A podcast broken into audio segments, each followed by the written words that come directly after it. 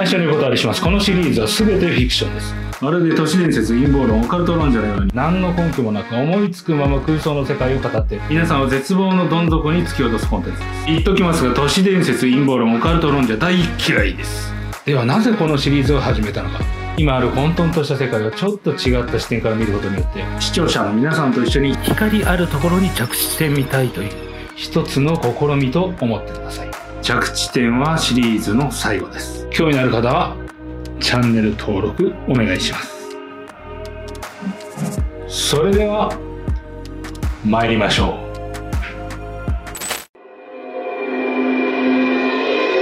はい、始まりました。ホラ吹きラジオ。初めてご覧の方はぜひ最初からご覧になってください。ポッドキャストの方でも配信しておりますので、音声だけ聞きたい方はそちらからどうぞ。前回はね、まあちょっと寄り道っていうことで、まあちょっとた取り留めのない話になっちゃったんで、えー、と今回本筋に戻してお話しさせていただきます。で、えー宗教の歴史は政治の歴史というテーマでお話しさせていただきます。と宗教、皆さんどういうイメージをお持ちかわかりませんけれども、いわゆる宗教ですね。あの、まあ、新興宗教とかちょっと今置いといて、まあ、歴史の長いいろんな宗教があると思うんですよ。そういった宗教と政治は密接に絡んでまして、えーそれをどういうふうに見ていくかっていうことなんですけれどもそもそもですねこのシリーズの今一つのテーマでもあります全ての人は人であるっていう観点からお話しさせていただくと宗教の教祖なり開祖神と呼ばれて神格化されてる人たち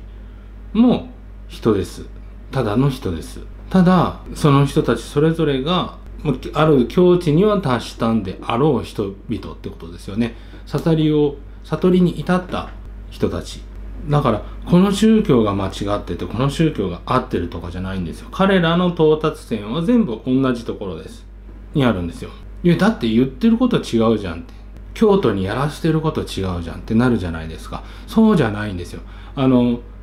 今我々が宗教って呼んでるもの宗教って思ってるものっていうのはあのその人たちと関係がないです。あの間接的にずっと関係してきますよ。でもその人たちがその時代に存在してまあ説いたことだったり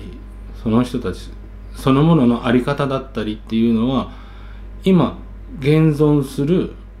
その歴史を受け継いで現存するいろんな宗教いろんな宗派のこととは全く関係がないんです。だからちょっとこれをね具体名を出しちゃうとちょっと問題になるのかもしれないですけれどもキリスト教キリスト教会とイエス・キリストは関係がないです。っていうお話ですね。なぜかっていうことなんですけどもキリストなりブッダなりマハマドなりなんかいろいろありますよね。そういった宗教の、えー、開祖たちっていうのは、まあ、人として普通に生まれてでまあ自分もそういうね例えば今ある大きな宗教ってその前にも宗教ってものがありますからお釈迦さんにしてもねイエスさんにしてもそういう宗教に興味を持って育ったんじゃないですかね。でそのうちその神っていう概念であるとか悟りという概念であったりっていうものについて向かっていった結果悟りを開いたんだと思います。で悟りを開いてそしたらもうそういうね全てがこう自分の中で明らかになった時に、まあ、彼らは人にそれをシェアしたと思うんですよ。多分その開眼した結果やっぱり人が向かうべき道人がたどり着くゴールっていうのはそこっていう答えだったんだと思います。でそれをそれに対する水先案内人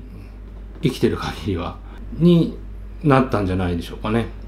でそこで自分が体験したことについて人にシェアするそれを受けてみんなも彼のような境地にたどり着きたいと思ってこうそれが京都として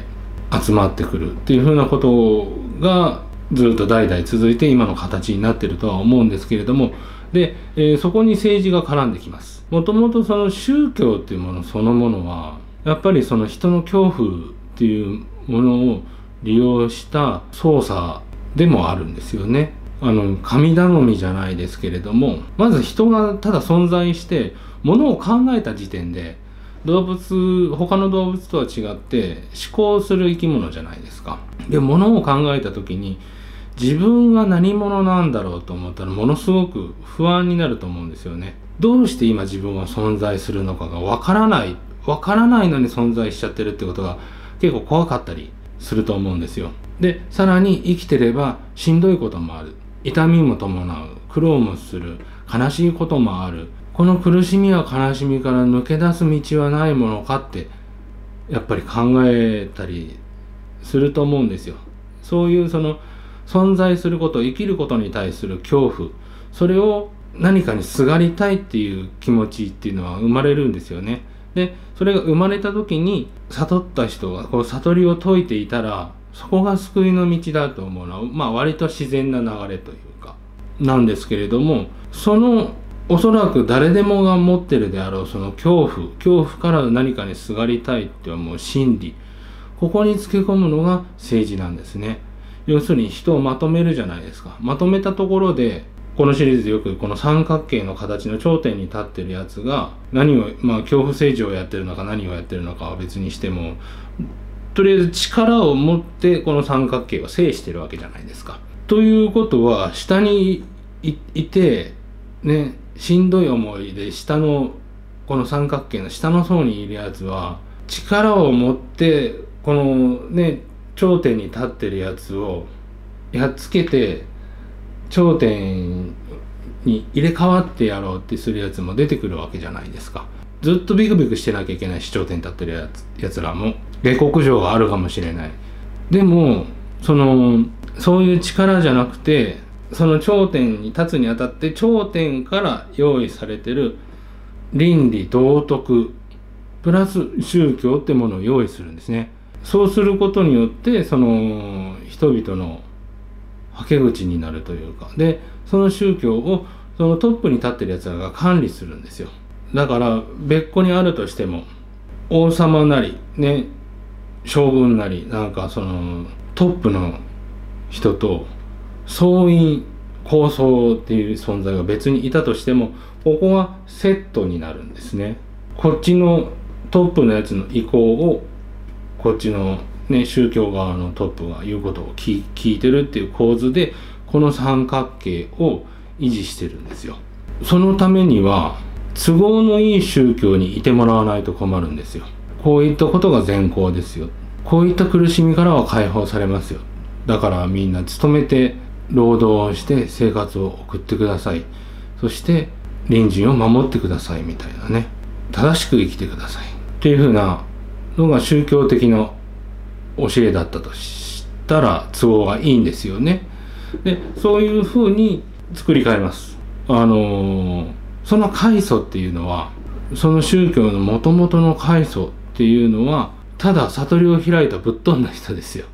もうその人開祖たちにとっては悟りっていうそのね究極の到達点が最終目標であり最優先事項っていう感じではあるんですよ。だから悟りを開けるんだったら死んでもいいんじゃないっていうことを何も胸を痛めずに思えるようなぐらいぶっ飛んでる人たちだと思います。なのでそんな善行がどうとかそんなこと彼らは説いてないんですよ。悟りを開くっていうのはどういうことか悟りとは何なのかそのために何をすればいいのか。っていうことにしか興味のない人たちです。その彼らが説いた悟りに対する教えをそのまま広めたところで社会というものには役に立てられないんですね。でも人はそこに寄っていくじゃないですか。そこで特にイエス・キリストなんかはちょっとまあ不運だったというかいろんな方向からね要するにそのままで広まってもらったら困るから潰しにかかられるわけですよね。でも予想外にそのね教えというかそういったものは人に広まって根深かった。じゃあどうしようかってなるじゃないですか。そしたら例えばそれをねキリストの教えをそのまんま手記として書きました。それが聖書になりましたってあるとするじゃないですか。そしたらそれを分かりづらく改ざんするんですよ。例えば「主を信じなさい」とか。キリスト教じゃなくても、まあ、どんな宗教でも「私こそが唯一の神である」みたいなことってあるじゃないですか。でも悟りを開いた人に言わせると概念的な話で私っていうのはその純粋なその自己という存在自我を取り除いたありのままの自分の存在そこに全てがあるよってそこが悟りだよっていうことを説いてたとします。でもそれを曲げて曲げて曲げて私という象徴を崇めなさいっていう風な形に書き換えるんですよ。そうすることによってそういう宗教が体系づけられます。でその宗教が体系づけられたそのトップにはその政治のトップとの関係があります。要するにその政治のトップが宗教のトップを子飼いにしてるんですね。で、えーと、その経典を改ざんさせます。そうやって宗教が成り立ちます。それはその政治の力関係によって変わってくるので次の別のところから侵略してきた支配者がいるとしたらその支配者もこの宗教を利用します。そして自分の支配しやすいように改ざんしていくっていうそういうのが宗教の歴史です。だからえーと、今何々教徒だって言ってその宗教に入ってる人たちっていうのは、えー、その開祖そのものの教えを全く知りません。ただ改ざんされ作り変えられた経典を丸飲みにして救いを得てるだけなんですね。というのが今現存する全ての宗教です。それは仏教にしてもそうです。だってね一人の開祖がいるでしょ。ブッダっていう開祖がいるんですよ。ね。彼の教え教えたこと、ね、伝えたことっていうのはこういうものがあります。これがこのままあればいいじゃないですか。ところが、何派にも分かれてるでしょ。密教もあれば、大乗仏教、諸上仏教もあれば、なんでってなるならないですかね。この人が言ってることはもうこれなんですよ。これ以外の何者でもないのに、こっちの宗派では、これじゃないこういう形を教えててとか、そうなってくるでしょ。で、それもやっぱり政治とかその国に都合のいいように控えられてきてるんですよね。他の宗教も全部そうです。そういう、まあ、イスラム教とかだってそうですよね。イスラム教、イスラム密教ってスーフィーっていうのもあるんですけれども、そういったスーフィーとかは比較的、おそらくその階層の思考に近いものを受け継いでるのかもしれませんけれども、もうかなり歪んでますよねなんかそのアラーを崇めてとかジハードっていうその考え方であったりおそらくその例えばジジハードだったらジハードっていう言葉の元はあったはずなんですよ。例えばねこう想像していくつか想像できるんですけれどもその開祖が話したのはその人類が進化して大きくなっていくにつれてその自分たちの在り方とその悟りとの関係について直面してそこに向かっていかなきゃいけない時が来るよみたいな話をしたのかもしれないです。要するに間違った方向に人が膨らんでいってでも人は悟りに至らなければいけない。でその時に自己との戦い自分たちとの戦いをクリアしてそこに向かわなきゃいけないよっていうふうな教えだったかもしれないです。でもジハードって概念ね今おかしいでしょそれって何って何か巨大な悪が現れるんだ。それをやっつけなきゃいけない。それがアメリカなんだとかね。っていうふうな狂ったことに利用されてるんですよ。でまあこれまたね今度お話しますけれども例えばそのテロリストも宗教を利用したりしてるわけですよね。でっていうのはやっぱそういうところなんですよ。狂った教えの中でも人はなぜそれにすがるのか。人を殺したり自爆テロを起こしてでもなぜ人はそれをするのか。それでもそこにすがりたいぐらいの環境に置かれているからだったりするんですよね。自分も苦しむ家族も苦しむ。そこから抜け出したいどうやっても抜け出したい抜け出せるよって言ってくれる存在がある。そういう教えがある。っつったらやっぱそこに行っちゃうとかね。っていうのが現存する全ての宗教です。皆さん特に日本人って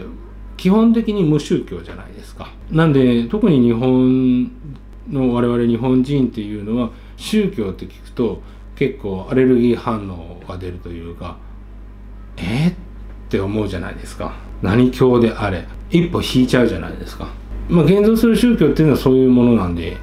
一歩引いていいんですけれども。でもそこでみんな止まりません？いや宗教はいいやってなるでしょう。なるけれども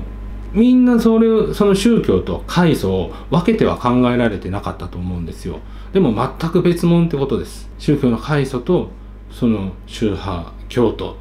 教会っていうものはもう真逆ぐらい別のものと思った方がいいですね。本当にそうやって改ざんを繰り返されたりあるいはその新しく宗派を作った人の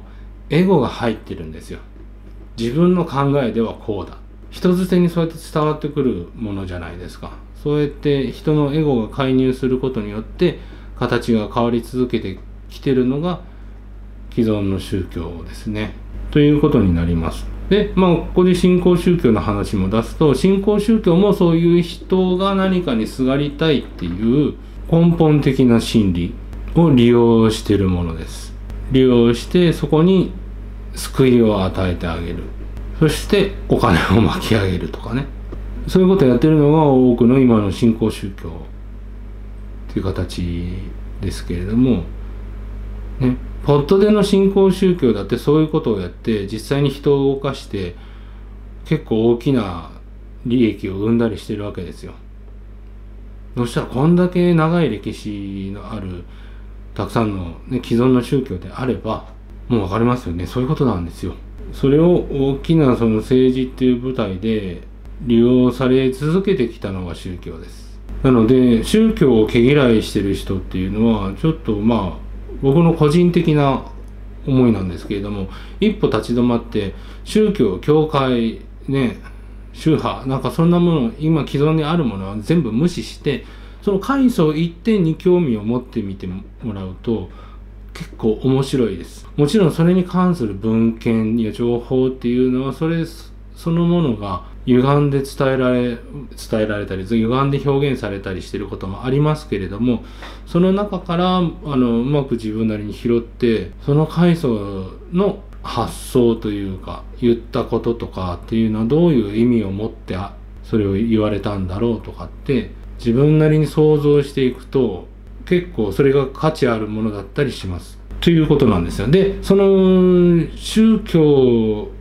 を政治利用してきた歴史っていうのがこの今の現現代の世界っていうのを歪ませてます。歪ませると同時に、えー、こういう経済で成り立ってる三角形世界の三角形っていうものを維持することに貢献してます。それに関わってきたものっていうのがいくつかあります。で、えー、後々お話しいたしますけれどもこの辺からねよく世間に出回ってる都市伝説とダブるところが多分出てくると思います僕はあんまりそういうの知らないんですけれども特にキリスト教関係の歴史っていうのはそこに深く関わってはいるんですけれども他の宗教に関してもそうですとその中でも言っちゃっていいいいのかな。まあいいか。先々この辺も掘り下げて考えたいとは思いますけれども特にやっぱり注目すべきはヨーロッパの経済と政治の歴史的な背景とそれに伴った宗教の歴史なんですね。かなり今の世界に影響を与えています。オチがないので先々の前振りをしておきます。でそこで先々に、まあ、ちらっとあまり僕も歴史とか詳しくないし、うん、そういった、ね、細かい話は木を見るようなことなんで持ち込みたくはないんですけれどもざっくりこの先で掘り下げていきたい物事の一つにそういう、ね、宗教的なことと絡めてお話しすると今のそういう世界の状態僕が言い続けてるこの経済の三角形みたいなものを作り上げた人たちとそもそも関わってるのがおそらくですよ。おそらく僕がパッとね興味ないけれどもパッと見聞きした範囲で想像するというか頭に思い浮かんだのがおそらくアメリカとか関係ないんですよ。中国とか。関係ないというかまあ今は関係してますけれどもそもそも関係あるのはおそらく大英帝国とバチカンです。この辺の歴史が非常にやばいですね。詳しくないですよ僕全然。イギリスじゃないです。大英帝国です。もうもうだからないものですけれどもが関係してますね。とバチカンは絡んでます。でそこなんですよ。そういったお話をこれからしていきます。陰謀論っぽいでしょう。もう客観的に見てあなるほどなって思えるんだったらねそのあ宗教は政治利用しやすいものだよねっていうか唯一人をまとめ上げるのに簡単なものなんですよ。でそういうものでまとめ上げない限りは常に力で戦い続けて入れ替わり続けてってしなきゃいけないんでそれはトップに立ってるやつにとっても大変だしそれを維持その群れをね維持し続けるのにも難しいので宗教を利用しようっていうのはシンプルな発想です。当然利用されます政治に。で利用され続けてきた。経典を改ざんされ続けてきた。っていうのが全ての宗教の歴史であるということを認識しておいてください。それは誰に何を言われようが事実なんで。あの狂信的な人にしてみたらこんなこと言ったらふざけんなってそれこそね殺すぞって言われちゃうかもしれないですけど僕。うん、どう考えたって明らかな事実で史実にもある程度残ってることだと思います。その改ざんされ続けてきた経緯っていうのがある程度は記録に残ってる部分がどの宗教にもあると思います。もう否定できないですよね。政治とも関わってきてますし。で日本だって無宗教ですけれどもその試みはなされてるんですよずっと。本来はその今もね一応残ってますけど神社があってあの、ね、神道というか天照大神みたいなものからの日本なりの宗教があるっちゃあったけれども影響力を持ってずっと、ね、浸透し続けなかったものでで途中で仏教を取り入れようとはしてるんですよ。日本に仏教が入ってきた背景とかその歴史とか見てもそうですよね。それは明らかに国がやってるんですよ。国の人間がそういった人を先導できる力を政治の力として持ち込みたいがために仏教を仕入れようとするんですよねだからね海外に人をやって仏教ってものを習得させて帰ってこさせて寺を作らせてっていうことをやってたわけですよ。でまあその中で日本は日本独自の宗派的なものができてきますよね。でおそらくその中にあの本当に仏教にのめり込んで開眼した人とか悟りを開いた人がいるのかもしれないです。でも結局その日本に持ち込まれた形っていうのは政治に利用できそうなものを形にしていったはずなんですよ。ところがやっぱりもともとの神道もあるしよそから仕入れてきた仏教もあるけれどもそこまで影響力を持つことができなかった。で代わりに日本独自のカースト制みたいなのもありましたよね死の交渉とかもありましたよねそういうふうに体系づけていくことでまあ維持してたりしたんでしょうけれどもで日本だってそういうのがあったわけですよ日本人っていうのはそういう宗教を持たないがゆえの弱さっていうのもあるんですよねだって人の弱さってそんな変わらないんで何かにすがりたいとか要するに盲信的にそこにね持たれてることによって自分を安心させるというか維持させるっていう傾向は多かれ少なかれみんなあるんですよね。でその中で宗教を持たない国民我々日本人っていうのはその分すぐに何かに偏るんですよ。テレビの流行りだったり。そういう世の中の流行りごとに盲信的にコロンって洗脳されます。だからまあ日本のテレビ文化とかねもうやばかったんですけれどもタレントアイドルとかね。日本人にとってね昭和の頃のアイドルなんて飯も食わなきゃうんこもしないんじゃねえかって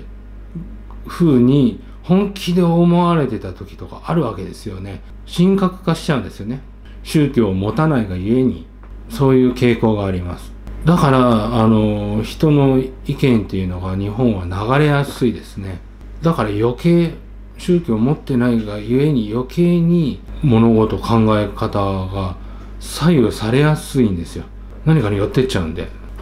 宗教に浸透してなきゃ浸透してないでまあいろんな問題はあります。ちなみにその日本人っていうのはその問題を抱えてる最たる人あの最たる国の人たちですね。だから宗教といってもまあよしあしというか政治に利用されてそれがうまく機能してる面もなきにしもあらずなんですよ。だけどもとにかく既存の宗教っていうのはそういう人の心理弱いところをついて、ね、ただその人や国っていうものを操作する材料として